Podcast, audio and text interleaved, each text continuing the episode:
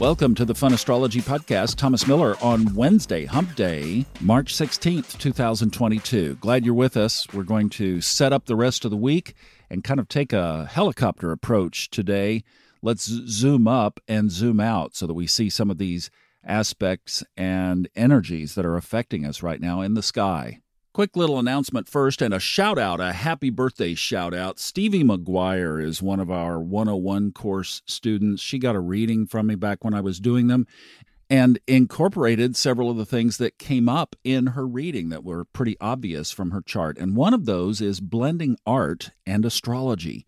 So she has given us a birthday present from her on her birthday. It was yesterday and she uh, there's an announcement on our facebook page if you'd like to go check that out. Subconscious mind mastery and fun astrology podcast listeners on facebook.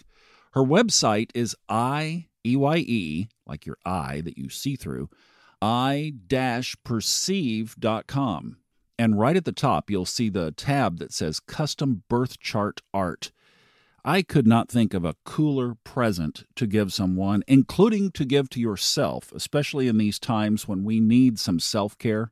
She will paint you a custom birth chart. How cool is that? And for her birthday, she's giving us a 10% discount. If you will type in fun astrology in all caps, one word, fun astrology, at the checkout, you will get a 10% discount. And actually, you get three of those per email. A very generous gift from somebody who has been living her chart. And if you have a special birthday coming up in your family and want to give an amazing gift, wow, what about a custom birth chart hand painted by Stevie?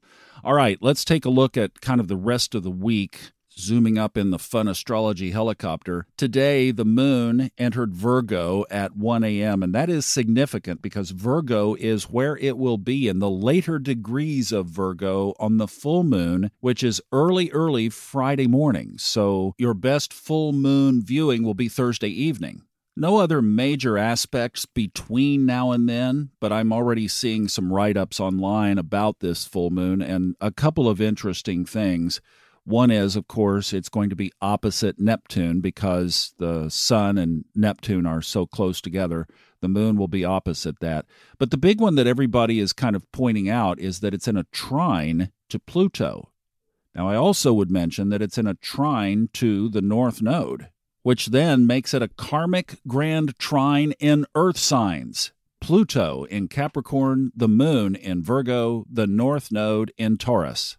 Now, we're catching this 48 hours or so before it happens, so you have two days to bask in this applying energy. When we say 3:20 in the morning, that will be Eastern Time US on Friday when the full moon occurs. You know what I really like about this is that it is not disruptive energy. It's calm, earth energy. So this full moon is going to be one to really bask in. It shouldn't be as nervous even though it is opposed to Neptune, we're not going to get all freaked out about that. Now, some people are looking at a sesquisquare to Venus and Mars. Certainly acknowledge that that is a minor aspect and it is a negative aspect, and it is to two planets that have had a significant voice in the chart, as we know, over the past month. But let's just hold that that's more muted, if you will. Venus and Mars have their hands full because they're marching towards Saturn in Aquarius. So maybe they won't even look up and notice that the moon might be connected a little bit. We kind of got that drift from our conversation with Marilyn Michelle yesterday, didn't we? That really Venus has been trying to hang on through this. Poor thing. It'll pull away here before too long. But right now, those three have got their hands full in the sign of Aquarius. And yes, we should be watching that as they march towards Saturn.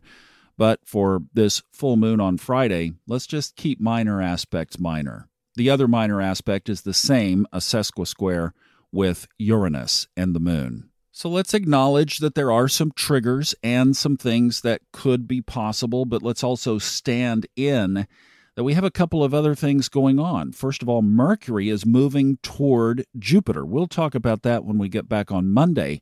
But that's actually another positive in my book because they're applying in Pisces.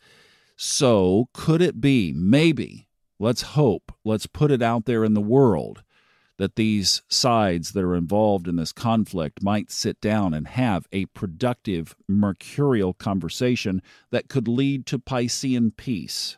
Let's say that Jupiter is humanitarian and it offers an olive branch.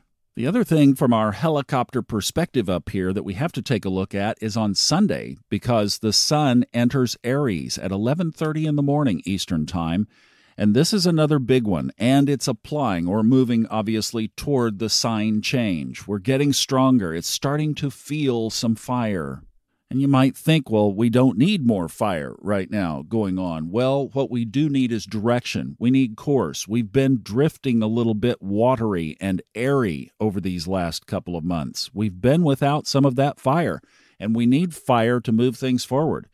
So maybe one of the things that some fire could move forward is some kind of ceasefire or peace treaty. And I know it could go the other way, but let's stand on the positive side. And in your life and mine, if we've been feeling a little bit wobbly here over the last couple of months, yes, we'll get some direction in our and clarity in our own life too, and the juice to move some things forward. If you felt stuck, maybe we'll get unstuck as well. And then, as we previously mentioned, on Monday, Mercury lines up with Jupiter. So let's just hope for positive outcomes, good communication, new directions, moving things forward, peace on earth, and a grounded, earthy full moon on Friday when I kind of retooled this podcast a couple of years in, I made a commitment to myself that when I needed time, I was going to take time. And I realized yesterday that I need some time. So I'm going to ask you for the next two days off. Let's reconvene on Monday. So, because the next big thing ahead of us is the full moon, let's end with. Ow!